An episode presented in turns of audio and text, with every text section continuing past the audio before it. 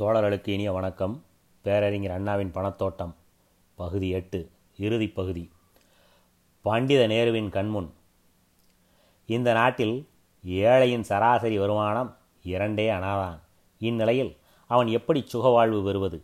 அவனுடைய வாழ்க்கை தரத்தை எவ்வாறு உயர்த்தி கொள்வது? அரை வயிறு கஞ்சிக்கும் அவன் அவதிபலப்பட வேண்டியதாகத்தானே இருக்கிறது? ஏகாதிபத்திய பிடியினால் வந்த அவள வாழ்வல்லவா இது? பிடி அகன்று நாட்டுத் தலைவர்கள் கைக்கு ஆட்சி உரிமை கிட்டுமாயின் மக்கள் வாழ்வு வளப்படுமே அப்போது எவர் குறுக்கீடுமின்றி தலைவர்கள் நினைத்ததை செய்து முடிக்கலாமே என்றெல்லாம் பேசினர். இன்றும் பேசுகின்றனர். மக்கள் எதிர்பார்க்கின்றனர். எதிர்பார்ப்பது இயற்கையாகும். குற்றம் மக்களுடையதல்ல. மக்களை இவ்வாறு நம்பிக்கை கொள்ளும் அளவிற்கு பலமான பிரச்சாரம் செய்யப்பட்டிருக்கிறது. இன்றும் செய்யப்பட்டு வருகிறது. வெள்ளையன் ஆட்சியால் இங்கு தேவையான அளவிற்கு தொழில் உருவாகவில்லை. சொந்த நாட்டின் நன்மையை உத்தேசித்து இந்த நாட்டில் புது தொழில் வளவும் காண வெள்ளையன் முற்படவில்லை. கிடைத்துள்ள அரசியல் ஆதிக்கத்தை தன் நாட்டின் பொருள் செழுமைக்கே இந்நாட்டில் நாட்டு மக்களின் மூலதனம் கொண்டு புதுத்தொழில் பெருக முடியாமல் கட்டுப்படுத்தி விடுகிறான். எனவே இங்கு செல்வம் பெருக வழியில்லை. மக்கள் தொகைக்கேற்ப இங்கு பொருள் உற்பத்தி அதிகரிக்கவில்லை. ஆதலால் மக்கள் பசியாலும் பஞ்சத்தாலும் அடிகிறார்கள். வெள்ளையன் வெளியேறிவிட்டால் இந்த இல்லாமை தொல்லை எவ்வளவோ தொலைவில் நின்றுவிடும். மக்களின் வறுமை தொலைந்த தேவை நிறைந்த மகோன்னதபுரியாக இந்த புண்ணிய பூமியை ஒரு நொடியில் மாற்றியமைத்து விடுவார்கள் என்றெல்லாம் முன்னர் தலைவர்கள் கூறிய வாயுரையை மக்கள் நூற்றுக்கு நூறு உண்மை எனக் கொண்டனர். தலைவர்களின் நம்பிக்கையூட்டும் திறமையான பேச்சே இதற்கு பொறுப்பு. தொழில் வளம் பெருகாமல் போகவே இங்கு வேலையற்றோர் தொகை நாளுக்கு நாள் கூடியது. பிறந்த நாட்டில் வட்டினு கிடப்பதை காட்டிலும் கடல் கடந்து சென்றாவது எழுபடி ஆட்களாக இருந்தாவது வயிற்றை நிரப்புவோம் மரணத்தை தவிர்ப்போம் என மக்கள் தேயிலை தோட்டத்தையும் ரப்பர் காட்டையும் தேடிச் சென்றது. வெயிலிலிருந்து வந்தவனுக்கு நிழலின் அருமை அதிகமாக தெரிவது போல் பஞ்சத்தில் அடிபட்டு கிடந்தவனுக்கு பசியார உணவு கிடைத்ததும் நெஞ்சம் திருப்தி ஏற்படுவது இயல்பேயாகும். இந்த நிலை நீடித்து நிற்கவில்லை. மீண்டும் மனச்சாந்தி மறைந்தது. பிறந்த நாட்டை பிரிந்திருக்கும் மனவேதனை எதிர்காலத்தை பற்றின அச்சம் வாழ்வு சரிவது கண்டு கவலை மறுபடியும் பிறந்த நாட்டில் பெருவாழ்வு வாழ மாட்டோமா எனும் ஆசை இத்தன்மையில் இந்நாட்டு மக்கள் வேற்று நாட்டிலே மானம் மரியாதை இழந்து இருந்து வருகின்றனர். ஏகாதிபத்திய பிடியால் ஏற்பட்ட அனர்த்தம் இது. இப்படி தகத்தறியப்பட்டு தரணியாலும் பொறுப்பு தியாகிகளின் கைமாறுமானால் வேற்று நாட்டில் வேதனைப்படும் மக்கள் அனைவரும் பிறந்த நாட்டிற்கு திரும்பி நாட்டை பொன்னாக்கி புகழ்வாழ்வு பெறலாம் என பறைசாற்றப்பட்டது. இப்பறைசாற்றலில் மக்கள் நம்பிக்கை கொள்ளாமல் எவ்வாறு இருப்பர்? பிடி தளர்ந்துவிட்டது புகழ்மிக்க தியாகிகள் வளரும் ஆட்சி பீடத்தில் அமர்ந்துள்ளனர். வெள்ளையன் வெறும் ஏவலாளியாகவும் கட்டளை பகடி காக்கும் காவலாளியாகவும் காலங்கழித்து வருகிறான். இதுவும் அதிக நாள் நீடித்திருக்கப் போவதில்லை. தலைவர்கள் பேசினது மக்கள் நம்பிக்கை வைத்து எதிர்பார்த்தது இன்று நடக்கிறதா? அதற்கான போக்கிலே எடுத்துக்கொள்ளும் நடவடிக்கைகள் அமைந்திருக்கின்றனவா? முன்னர் தலைவர்கள் சொல்லிய வண்ணம் அந்த லட்சிய பூமியை இங்கு காண அதற்கேற்ற முறையில் திட்டங்கள் தீட்டப்படுகின்றனவா? இவ்வளவு வினாக்களுக்கும் இல்லை எனும் ஒரே பதில்தான் கூற வேண்டியதாக இருக்கிறது. பசித்த மக்களுக்கு உணவளிக்கும் முறையிலேயோ வேலையற்று கிடப்பவர்களுக்கு வேலை தரும் வகையிலேயோ ஆள வந்தார்களின் போக்கு இருக்கவில்லை. முதலாளிகளின் மிடுக்கு தளராமல் எப்படி பார்த்து கொள்வது? அவர்களுடைய லாபப் பெருக்கத்திற்கு எவ்வாறு ஆக்கந்தெடுவது மத்திய கிழக்கிலும் கீழ்கோடியிலும் உள்ள சிறு சிறு நாடுகளின் சந்தையை எவ்வாறு பிடிப்பது? அங்கு இத்துறையில் ஏற்படும் போட்டியை எவ்வாறு சமாளிப்பது? ஆசியா கண்டத்திற்கு தலைமை தாங்கி நடத்த வேண்டும். அதற்கான முறையில் இராணுவம் அமைக்க வேண்டும். தேச கௌரவம் காக்கப்பட வேண்டும் என்பன போன்ற பிரச்சனைகளிலே தான் ஆளவந்தார்களின் செயலும் கருத்தும் செல்கிறது. முன்னாள் வெள்ளை முதலாளிகளின் வெறியாட்டத்தில் இங்குள்ள ஏழை மக்களை ஏழை மக்களின் வாழ்வு இருண்டு கிடந்தது. ஆனால் இன்று வடநாட்டு முதலாளிகளின் பேயாட்டத்தால் ஏழை மக்களின் வறண்ட வாழ்வு வளமாவதற்கு பதிலாக மேலும் கருகிப்போவதற்கே வழிவகை செய்யப்படுகிறது.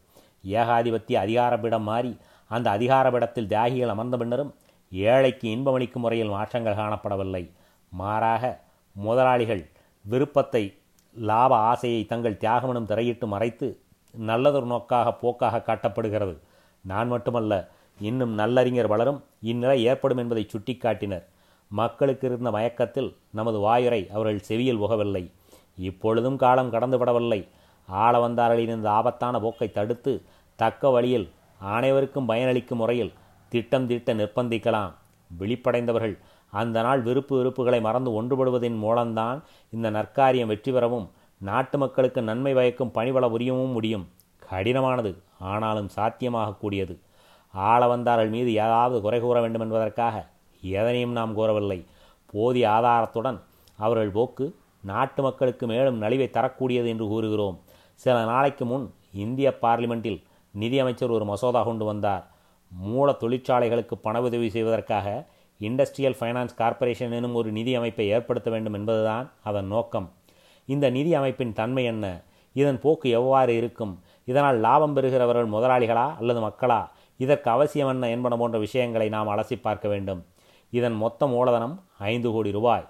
இருபத்தைந்தாயிரம் வீதம் இரண்டாயிரம் பங்குகளாக பிரிக்கப்படும். இதில் இந்திய அரசாங்கத்திற்கு நானூறு பங்குகள். இந்திய ரிசர்வ் பேங்குக்கு நானூறு பங்குகள். மீதமுள்ள ஆயிரத்தி இருநூறு பங்குகள் முதலாளிகளுக்கும் அவர்கள் ஆதிக்கத்தில் உள்ள பேங்குகள் இன்சூரன்ஸ் கம்பெனி போன்ற நிதி ஸ்தாபனங்களுக்கும் ஆகும். மற்றவர்களுடைய மூலதனத்தை திருப்பிக் கொடுக்கவும் ரெண்டரை சதவிகிதம் லாபத்தில் பங்களிக்கவும் இந்திய அரசாங்கம் உத்தரவாதம் அளிக்கிறது. இருபது கோடி ரூபாய்க்கு குறையாமல் கடன் பத்திரங்கள் வெளியிடவும் இந்த தொகையை திரும்ப கொடுக்கவும் அதற்கான வட்டி தரவும் இந்திய அரசாங்கத்தின் உத்தரவாதம் இருக்கிறது. மேலும் பத்து கோடி ரூபாய் வரையில் நீண்டகால சேமிப்பாகவும் பெறவும் அனுமதிக்கப்படுகிறது. எந்த நாட்டவராயினும் இதில் பணத்தை சேமிக்கலாம். இது மட்டுமல்ல மத்திய அரசாங்கத்தின் அனுமதியின் பேரில் வெளிநாடுகளில் கடன் வாங்க உரிமை இருக்கிறது. இந்த கார்ப்பரேஷனை நிர்வகிக்கிறவர்கள் பதினோரு பேர்கள். இந்திய அரசாங்கத்தின் சார்பிலே இருவரும் தொழில் அரசர்களையே நிர்வாகிகளாக கொண்ட ரிசர்வ் வங்கியின் சார்பில் மூவரும் முதலாளிகளின் ஆதிக்கத்தில் உள்ள பாங்குகள் இன்சூரன்ஸ் கம்பெனிகளின் சார்பில் ஐவரும் நிர்வாக அங்கத்தவர்களாவார்கள். இதன் மேனேஜிங் டைரக்டர் இந்திய அரசாங்கத்தாரால் நியமிக்கப்பட்ட போதிலும் ரிசர்வ் பேங்க் நிர்வாகிகளை கலந்து கொண்ட பின்னர் தான் நியமிக்கப்பெறுவார் மூலதனம் வரும் வகையையும் நிர்வாகிகள் நியமிக்கப்படும் முறையையும் பார்க்கும் பொழுது இந்த இண்டஸ்ட்ரியல் ஃபைனான்ஸ் கார்ப்பரேஷன் ஒரு முதல் தரமான முதலாளிகள் மிகுந்த ஆதிக்க நிறுவன நிறுவனமாகத்தான் இருக்க முடியும் என்பது விளங்கவில்லையா? இந்திய அரசாங்கத்தின் மேற்பார்வை கட்டுப்பாடு என்பனவெல்லாம் வெறும் அலங்கார சொற்களே என்று வேறென்று. இது குறித்த மசோதாவை முன்னிலைப்படுத்திய நிதியமைச்சர் சண்முகம் தனிநபர்களால் தொடங்கப்பெறும் தொழில்களுக்கு உதவி செய்வதையே குறியாக கொண்டு இக்கார்ப்பரேஷன் ஆரம்பிப்பிக்கப்படுகிறது என குறிப்பிட்டுள்ளார். உலகத்தின் முதலாளித்துவ முறைக்கே இன்று பெரியதோர் நெருக்கடி காத்து கொண்டிருக்கிறது. இதனை முதலாளித்துவ நாடுகள் நன்கு தெரிந்து கொண்டுதான் இருக்கின்றன. இந்த நாட்டு முதலாளிகளும் இதனை உணராமல் இல்லை. முதலாளிகளில் ஒருவரான நிதியமைச்சர் சண்முகமும் வரவிருக்கும் ஆபத்தை அறிந்துள்ளதன் விளைவாகத்தான் தன் வர்க்கத்தை காக்கும் பெரும்பணியில் முனைந்துள்ளார். இதனை நாம் இட்டுக்கட்டி கூறவில்லை. நிதிமந்திரியாரின் வாயுரையே இதனை மெய்ப்பிக்கிறது. இதோ தனிநபர் தொழில் ஸ்தாபனத்தின் பணபலம் எவ்வாறு இருந்தபோதிலும் குறிப்பிடத்தகுந்த அளவு உதவி தேவைப்படும் நிலை ஏற்பட்டே தீரும். அந்நிலையில் வேண்டும் தொகையை பொதுமக்களிடமிருந்து சாதாரணமாக பெற முடியாது. குறித்த தொழிலின் அழிவும் வளர்ச்சியும் அவ்வாறு பெறப்படும் உதவியை பொறுத்த விஷயமாகும். இது போன்ற நெருக்கடியான நிலைமையிலிருந்து சம்பந்தப்பட்ட தொழில்களை காப்பாற்றவே இக்கார்ப்பரேஷன் துவக்கப்படுகிறது.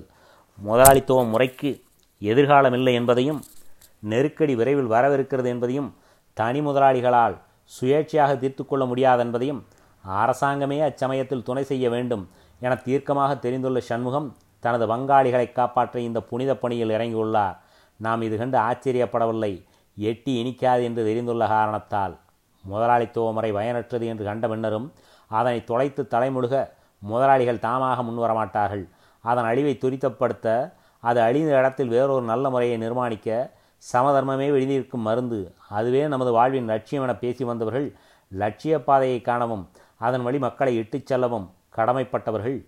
கண்மூடி மௌனியாகி நகத்தால் கிள்ளி எறிய வேண்டியதை வளரவிட்டு ததாஸ்து கூறிக்கொண்டிருப்பது இன்று இந்த புண்ணிய பூமி ஒன்றில்தான் நடக்கக்கூடிய காரியமாகும். நமது காது செவிடுபடுபடி சமதர்மம் பேசி பேசி தமது லட்சியம் இதுதான் என சுட்டிக்காட்டி பதவியில் உள்ள பண்டித நேருவின் முன்னிலையில்தான் முதலாளித்துவத்தை உயிர்ப்பிக்க ஆர்வம் காட்டப்படுகிறது. சமதர்ம பண்டிதரோ சல்லடம் கட்டுவதற்கு பதில் சண்முகத்தின் போக்கிற்கு ததாஸ்து கூறுகிறார். நன்றி வணக்கம்.